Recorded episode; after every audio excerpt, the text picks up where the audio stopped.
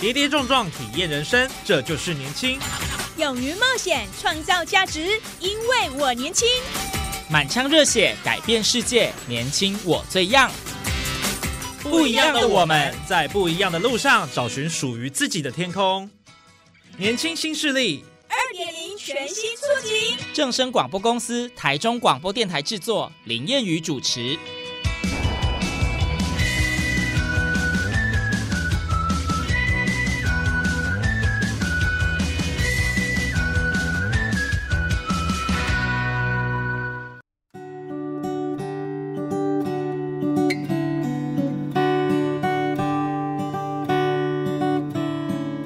众朋友，大家午安，大家好，欢迎您在礼拜六中午十二点准时收听在正声台中二台 M 六七千二以及正声网络综合台播出的《年轻新势力》，我是谚语。呃，我想哈，大家对于这个鲜嫩美味多汁的杏鲍菇哦。应该都还蛮有兴趣的，可能是很多人的最爱。不过，你可知道说要种植这个有“菇中之王”美名的杏鲍菇有多不容易吗？呃，我们今天这期节目非常荣幸，也非常开心能够邀请到啊，他获选了第五届的百大青农的肯定哦。那同时呢，也是这个全鹤生技农场的负责人林鹤。主持人好，各位听众大家好。好，我们首先先请林鹤来跟我们介绍一下，你们这个全鹤生机农场是不是正如我刚刚一开始所说的，就是种杏鲍菇？嗯，是的，是的。还有种别的吗？没有，我们就是一条龙的专业杏鲍菇生产农场。哦，那当初是什么样的一个契机开始走入？农业，然后开始经营的。嗯，其实我是一个农二代，我我从小时候开始，我爸爸就开始种杏鲍菇。哦，那我是在六年多前回家开始学种杏鲍菇。嗯，然后这个契机主要是因为我爸爸身体那时候比较不好，然后他有开刀，比较没办法工作，需要休息一段时间。嗯，所以那时候我就回去帮忙一阵子，这样。对，然后在我回去的一年多的时候，就是我我爸工作发生了一些意外，所以就没办法再继续工作，所以我从那时候开始就是接这个农场。爸爸那时候是有这个脑损伤的状况了，嗯，是他应该算是从高处摔下，然后去撞到脑这样，所以是在巡视农场的时候嘛。对，其实，在农场里面，我那时候发现他的时候，他其实已经开始就是已经不太能行动了，然后我们就赶快送到医院，然后送到医院就开始昏迷，那整个到复原。大概一两年的时间，然后在复原之后呢，他也是他的脑损伤部分没办法，就是完全恢复的跟正常人一样，所以就是比较没办法再继续务农。哦，所以那时候就是家里的这个情况呢，然后迫使你就必须接手这个家业。对，把它扛下来，算是蛮突然的。嗯，对，所以那时候完全没有任何的这个技术，可能知识各方面都还没有到位，这样子。对，其实因为我刚回家一年多的时候，我是做一些比较劳力方面的工作，然后真正的栽培的管理，还有一些生产技术，主要是在我爸爸的呃手上，然后我爸爸在管理。那我爸爸他。就是其实他就是比较像老一辈，他会把这些经验都记在脑里面，然后他其实没有做任何的笔记，所以他突然这样受伤，我那时候就是想说，哎，翻看看他有没有笔记，后来发现完全找不到。啊，对，所以就是会有康他突然受伤，会有一个技术的断层，我等于是哎完全不会一些比较呃重要的技术生产的技术，然后就突然接手。所以，我大概花了一年的时间去摸索，然后去跟一些我们的政府单位啊、农试验场、试验的改良场所，或者是跟一些同业的前辈去请教，哦，然后慢慢去累积这些经验，然后到一年后才开始比较稳定。嗯嗯，所以一开始的时候，你是对于这些技术完全都不了解吗？对，所以你听说你曾经被厂商骂，然后赔了很多钱这样子哦。哦，对，其实是厂商跟我讲说，我菇太丑，然后形状太奇怪，然后他被他的客户骂。对，哦，对，就是我的厂商他的客户骂他，然后他就把他那个赖的贴文，就是截图下来给我，练一下，对对对，对，就是间接让我知道说啊，我我要赶快。就是把品质跟产量就是做到位。嗯对对对对，对对，嗯。不过你以前是念这个农业科系吗？应该不是，不是哎、对，嗯你之前是做什么的？嗯、我在学校的时候是念工科，就是机械跟工程管理相关的、哦理工科系，对对，嗯理工科系。然后我出社会的时候，我做过两份的工作，第一个嗯是比较偏业务类型的，是，然后第二个是室内装修。哦因为那时候对那个有兴趣，所以就有去台中的职训局上课，嗯，然后去学一些木工啊，然后还有一些室内设计手绘的课程。对，所以跟农业完全没有关系。哇，那真的很辛苦哎，要完全从零开始，嗯然后踏入农业。虽然这个是家业啦，但是毕竟就是可能过去应该没有想过，就在爸爸受伤之前，可对。能，从来没有想过要接手，对不对？对，其实其实以前不会想接，是因为我从小就是看爸爸就是种杏鲍菇，知道种杏鲍菇其实非常辛苦，对，他等于是几乎是全年无休，然后就是每天都要去照顾杏鲍菇，因为杏鲍菇每天都会有产出，包含假日甚至过年，我爸爸都没办法出远门，所以我们很常小时候出去玩，是我爸爸自己在农场，然后我们其他人大家出去玩这样，所以很少有跟爸爸一起出去过夜游玩的这个经历，啊，对，比较少。对，是，所以这个为为了工作哦，就是必须牺牲很多的时间哦，嗯包括跟家人相处相聚的时间，对，主要是不容易。主要是因为他每天会生产，嗯然后每天都会有变化，所以就是会被绑在农场这样，比较没办法跑太远。所以这份工作当然它不是一个朝九晚五的工作了。嗯，是你你你这个状况是说，连可能半夜都要去巡视吗？有到这样子吗？其实我是早晚，嗯，我最早刚开始技术还没有那么经验，没有那么多的时候，我是一天巡三次，就是八小时巡一次。哇，然后现在是比较稳定的，所以我一天会巡视两次，嗯就是早上巡一次，然后晚上再巡一次这样。所以等于说是说，你要把很多的时时间跟心力投入在上面，这样、嗯才有办法把这个杏鲍菇照顾得很好。对，因为杏鲍菇真的是它很，嗯，它它对教会吗？娇贵，然后对环境很敏感。很哦对你，你一不用心，他马上就会表现给你看。对，好调皮的一个对对对玩意儿，还还蛮难搞的。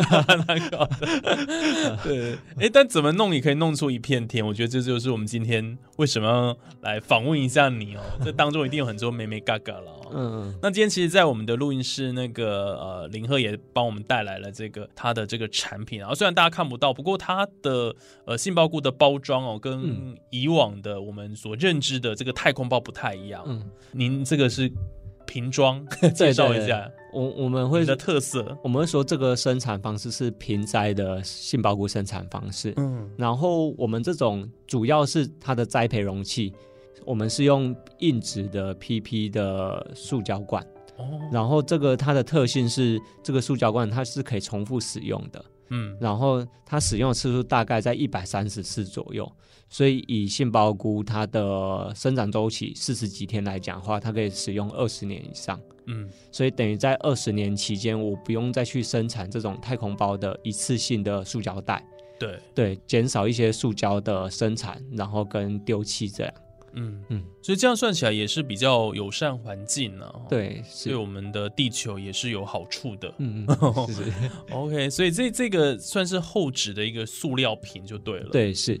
哦，哇，所以这个目前在国内来讲有很多人使用嘛，就像您用这其，实蛮少的，国内现在目前应该不到五间农场是用这种瓶子去生产杏鲍菇。它最主要刚开始它投入的成本也会比较高，因为这种重复使用的塑胶品，它的呃材料比较特殊，需要耐耐高温跟高压，嗯，所以它刚开始投入的成本会比较贵。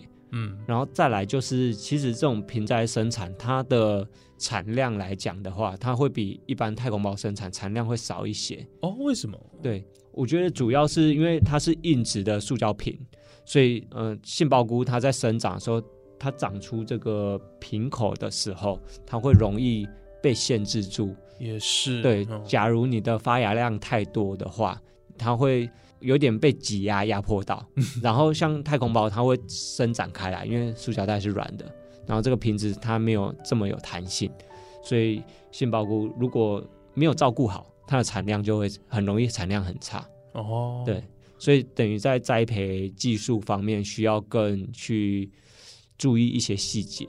嗯，哇，所以难怪这个大部分的厂商目前主流来讲还比较不会采用这样的方式。对哦，九成以上还是以太空包为主。嗯嗯好，那我们想要了解一下，那像这个杏鲍菇，它栽培它有需要什么样的一个设备吗？嗯，其实有分两个不一样的，我自己把它分成两个不一样的区段，就是一个是生产杏鲍菇的培养土，因为杏鲍菇它就是我们前面刚刚讲，它非常娇贵，非常难搞，嗯。所以我们要去制造适合它的培养土，哦。然后我们叫做培养基。嗯。然后制作这个培养基的话，它其实前端需要一些嗯大型的搅拌桶啦，然后还有杀菌的锅炉，然后嗯。因为要去把这些土去做蒸汽高温的杀菌，嗯。要把里面的杂菌杀干净之后，才能放杏鲍菇的菌种。对，嗯，所以前面就是主要是一些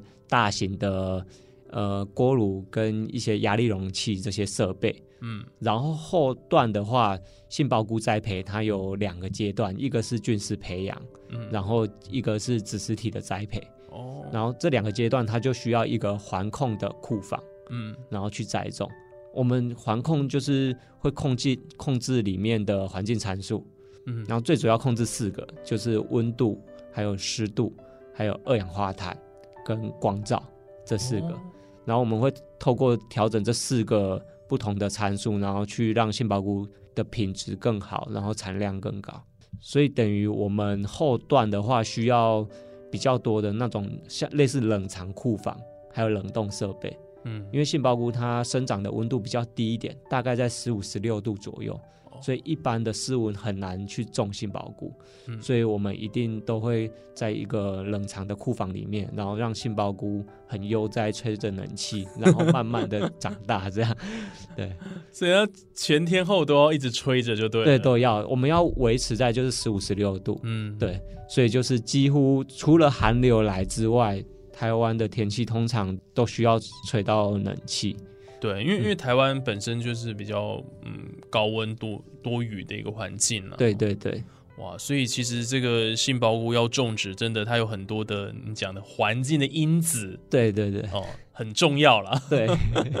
缺一不可，不然呢就会把它搞砸，这样。对对对。心血就白费这样。对，真的是。哦，而且像它生长的呃周期大概四十五天左右。嗯。然后这四十五天里面，它分成很多个阶段，然后每一个阶段的温度、甚至湿度、二氧化碳都是不一样的。像前面菌丝培养的阶段，它是完全不能光照，哦。然后二氧化碳浓度要稍微高一点，可能三千到五千 ppm，嗯。然后湿度的话可能要在九十帕以上，然后温度可以高一点。这时候菌丝培养温度大概都会保持在二十出头度这样。哦就是它有分很多阶段，然后每个阶段都要去微调它的参数，所以这就是它麻烦的地方。可是现在这个科技这么进步哦，你们环控的一个是，部分有没有什么更自动化的或者是怎么样的一个方式？比嗯如说在某个时间，它就是可以自己去调配这样，不然如果你要一直盯着它，好像也不是办法，有吗？目前也是希望，就是最近这几年大家都在着重智慧农业，对，所以我们其实也一直很希望可以往那个方向去发展，但是目前比较难达到，是因为因为菇类生产它也是没办法像工业生产，就是可以标准化这样，然后有一个 SOP。对因为菇类它虽然你每一批的每一批的原物料都是一样的，但是它原物料里面也有粗细大小，或者是含水量的不同，然后甚至我们来的木屑嗯也有不同的木种，所以都会影响到它的生长。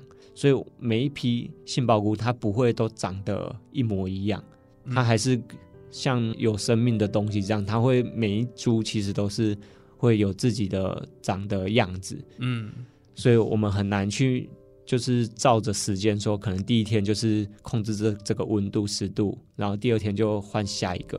哦，因为它每天每一批都会长不一样，所以我们还是人到现场去看是会最准确的。哦所以真的是很 很困难的一件事情，对要把它顾好，对还真不简单。对，目前还是比较难。因为像小朋友一样这样子，每一个人每一株的这个呃杏鲍菇，它都有它的特色了。，对对对所以你都要因人而异，然后因因依据它的这个不同的变化，对随时做调整。对对对哇，那这个真的是很大的功夫。对，很麻烦。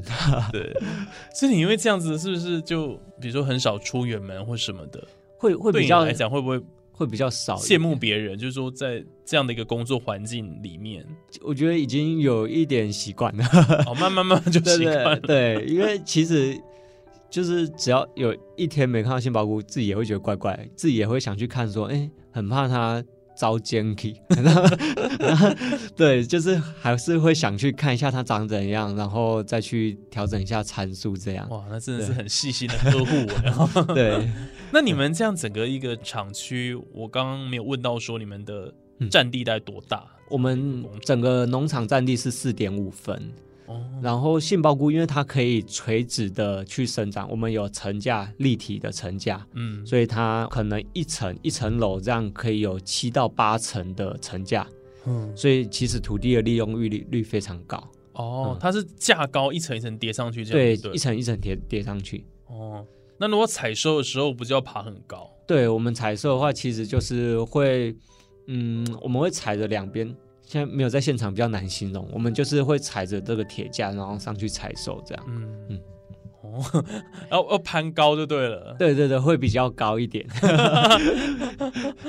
所以也是要不怕高哎，对不对？对，慢慢这样爬上去去采收这样子。对，哦，所以这个很有趣，就是比较不一样一点比。较不一样，就跟大家想象可能不太一样。对对那它就是一层一层叠上去了，然后对呃采收的时候再把它拿下来，这样子。对对对，那现在一年的产量大概多少啊？嗯，我们农场一年大概的产量在四百吨左右，嗯，等于一天都有一吨多的产量去采收。多的欸。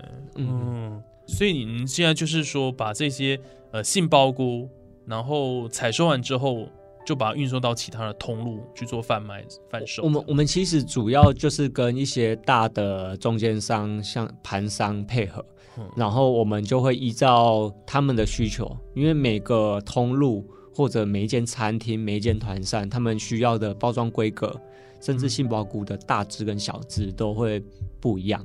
嗯所以，我们其实杏鲍菇生鲜的杏鲍菇，我们会分成 A、B、C、D 四个等级，嗯由大小去分。A 就是最大只，嗯然后 D 就是最小。对，然后我们也会因应客户的需求，然后去包不同的包装。像我们给餐厅团上有那种比较大的三公斤的大包装，嗯。然后给一般的小家庭或者一般家庭就有一公斤五百克，或者是更小的两百克的小盒装。对，嗯。然后我们包装好之后呢，就会有冷链的物流车来收货，然后他们再帮我们运到各个通路，这样。嗯。嗯哇，所以其实就是呃选集，然后去分配这样子，对对对，A B C D 这样对对对。运送到不同的通路去。对那所以现在有供应哪一些餐厅吗？或者是说哪些地方可以买到你们的产品？嗯，像比较大的量贩通路的话，目前我们有供应家乐福，哦，然后还有一些南部的传统市场这样。嗯然后餐厅的部分，台中市的餐厅有一些餐厅连锁的餐厅也有在做配合，这样。嗯嗯嗯，哇，所以到很多地方都可以买到你们的产品就对了。对，那么除了我们刚刚讲说这个杏鲍菇以外啦，它其实它可以做出很多不同的一个加工品，像你们现在也有研发出一些周边的相关的产品，对不对？嗯，对，因为其实在这两年的疫情，我们影响也蛮多的。最主要是餐厅如果休息的话，对我们来讲影响也很大。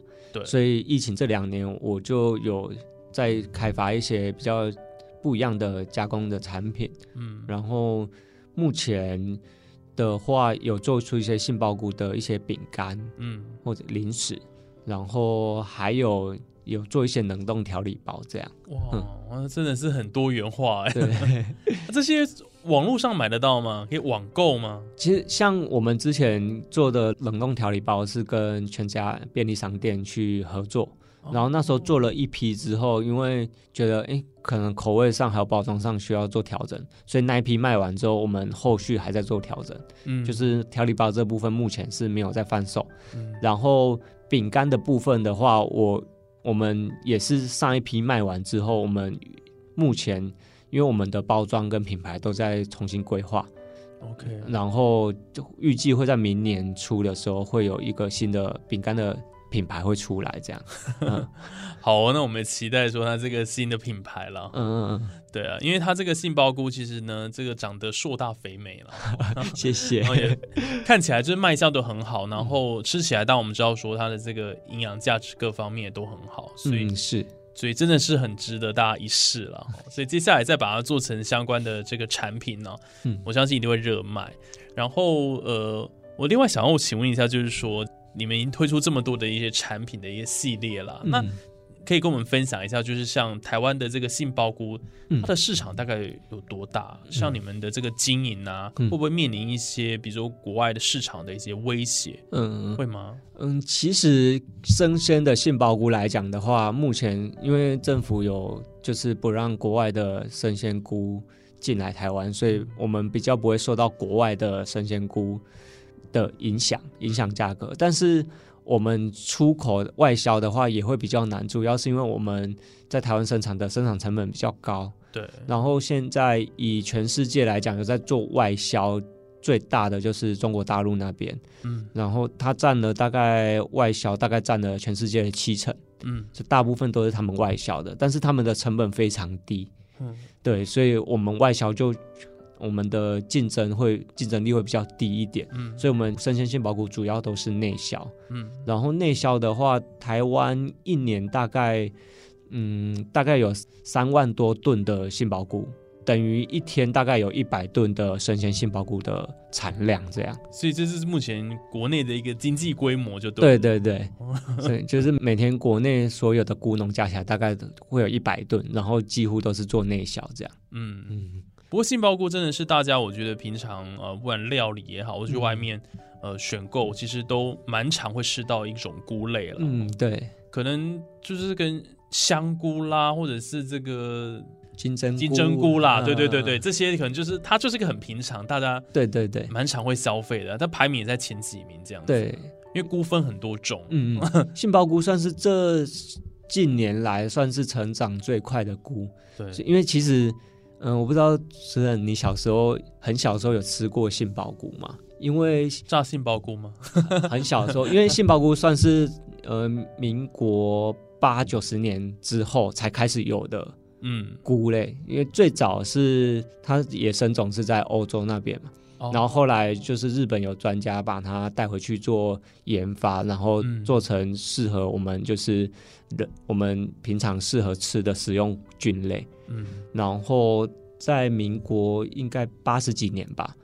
呃，雾峰的农事所有个彭博士，然后再把日本这个菌种带回来台湾，然后再做一些杂交配种，让它的呃香味更浓郁，它有一点淡淡的杏仁香，然后口感会更好、更 Q，嗯然后就用这个菌种，然后去申请专利，然后叫做杏鲍菇这样。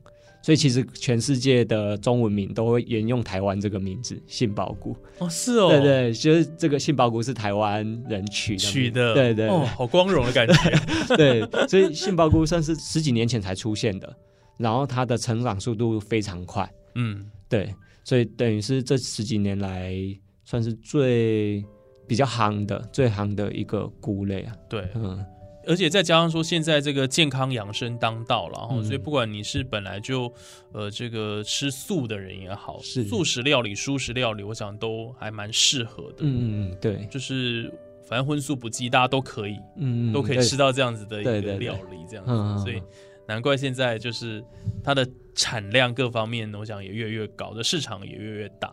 对对这对。你们也是算是蛮好的一件事情，对 对，可以拓展更多的这个市场的一个版图，这样子。嗯对，好，那之后还会有没有什么样的规划？因为我看你好像不止在这个呃栽培这个杏鲍菇方面，当然也有做一些、嗯呃可能对一些团体，比如说教育啦、宣导啊，在神农教育这方面也有做了蛮多的努力，对不对？嗯，其实因为我后来有加入了后里青农的一个呃组织，我们组成就是以十八岁到四十五岁这个区间，然后在后里嗯呃务农的一些青年青年农民这样。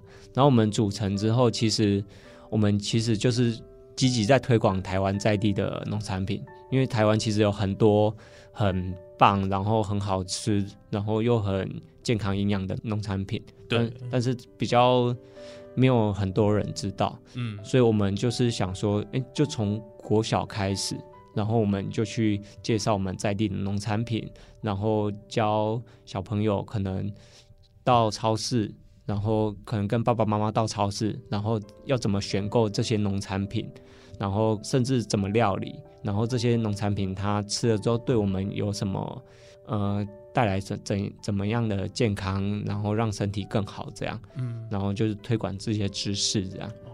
嗯。所以你也致力于推广这个菇类的产业，这样子，嗯然后把这些知识传达给这些小朋友，这样。子。对对对。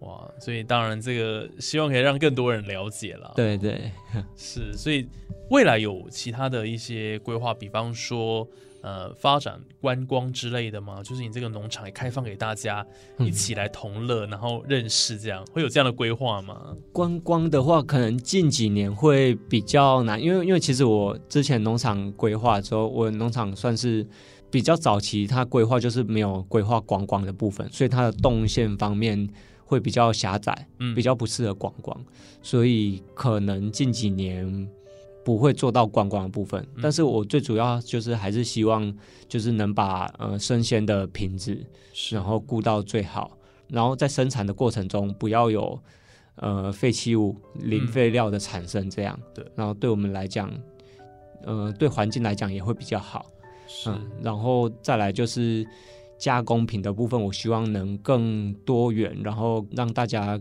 看到不一样的杏鲍菇的料理或零食，嗯，对，哇，嗯。所以 这个是你你你这个未来的一个展望跟期许了。对对对，好，那我想今天真的呃非常开心能够邀请到这个全鹤生技农场的呃农场主人哈嗯。林鹤啊，跟我们分享很多呃他这个从农的故事了哈。嗯。诶你们这个全鹤全就是全部的全上面一个草字对，一个草字头，哦，然后鹤是呃什么加加倍鹤，恭贺。恭贺。恭贺欣喜的 恭贺欣喜的，对对对。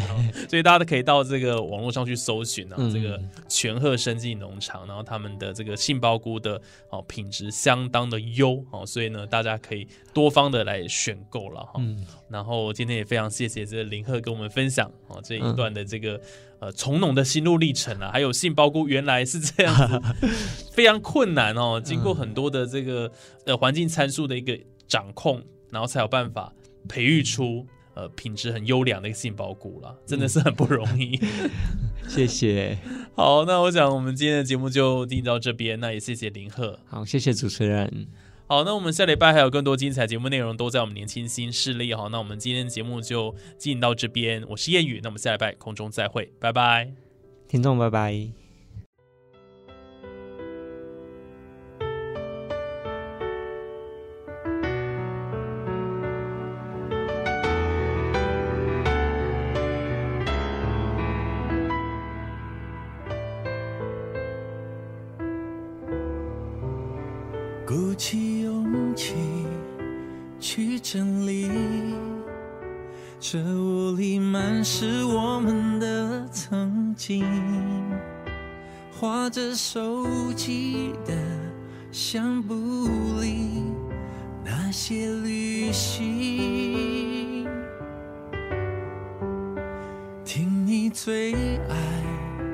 的歌曲。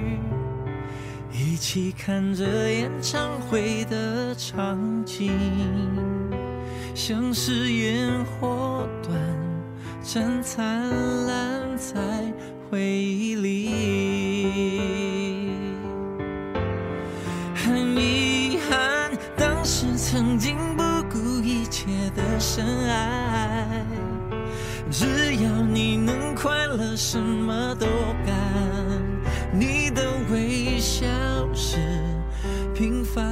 生活唯一缤纷色彩。